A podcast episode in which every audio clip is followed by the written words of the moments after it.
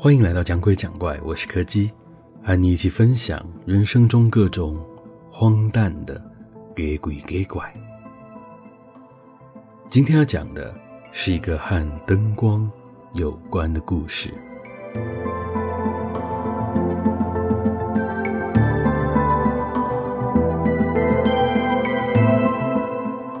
我曾经住过一间规矩很多的房子，当初我有一度怀疑过房东是不是有躁郁症或是洁癖之类的小小精神问题。在一开始看房子的时候还没有察觉到什么，是一直等到签约完了，他才把他的住户公约给亮出来，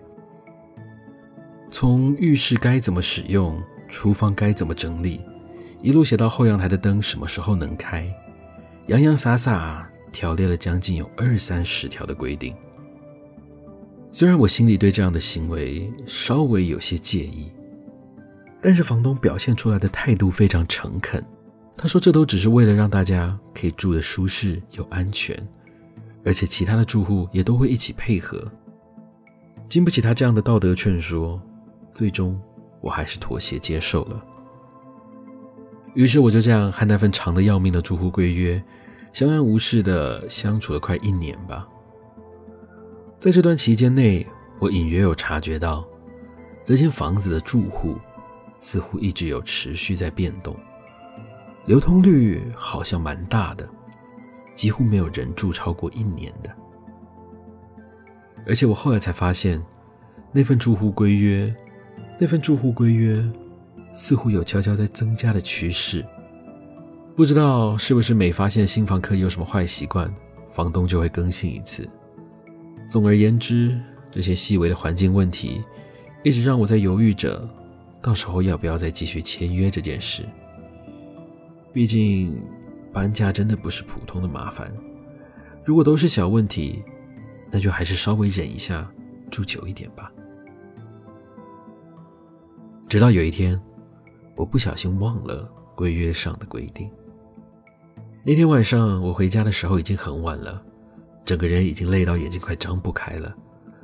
但是我晾在后阳台的衣服还没有收进来。虽然说从我的窗户打开就是后阳台了，就算多放一下也不怕被人家偷拿走，但是因为当时外面还飘着些毛毛细雨，生怕在夜深了之后雨势会变得更大，直接帮我再洗一次衣服，所以我还是勉强撑到了后阳台，把所有的衣服都收进了自己的房间里，然后我就抱着那堆衣服睡着了。但我其实睡得不太好，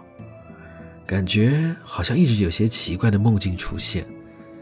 但是他们的画面都太过杂乱跟片段了，让整个睡眠的体验非常的差。不知道睡了多久，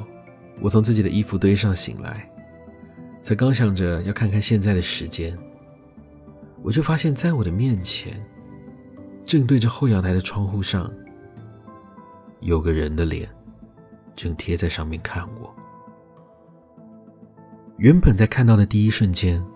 我还以为是这层楼的其他住户正在外面偷看，因为我房间安装的是那种马赛克式的窗户，所以一时之间我也看不清楚他的长相。但是很快的，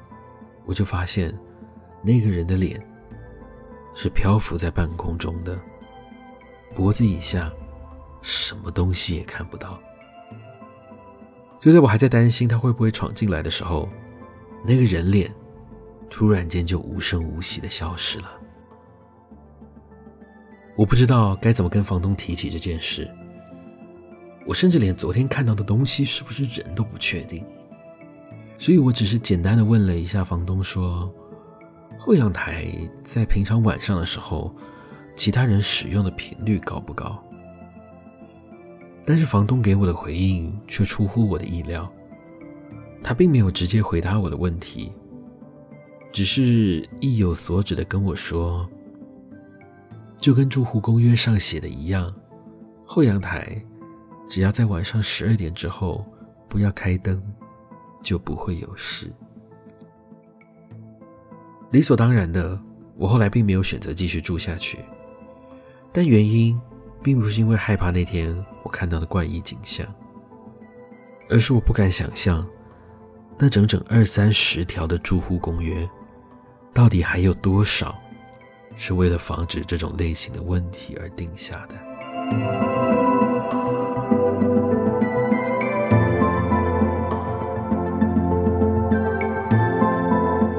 今天的故事就到这里告一个段落了。如果喜欢我们的节目，别忘了收听每周四的更新。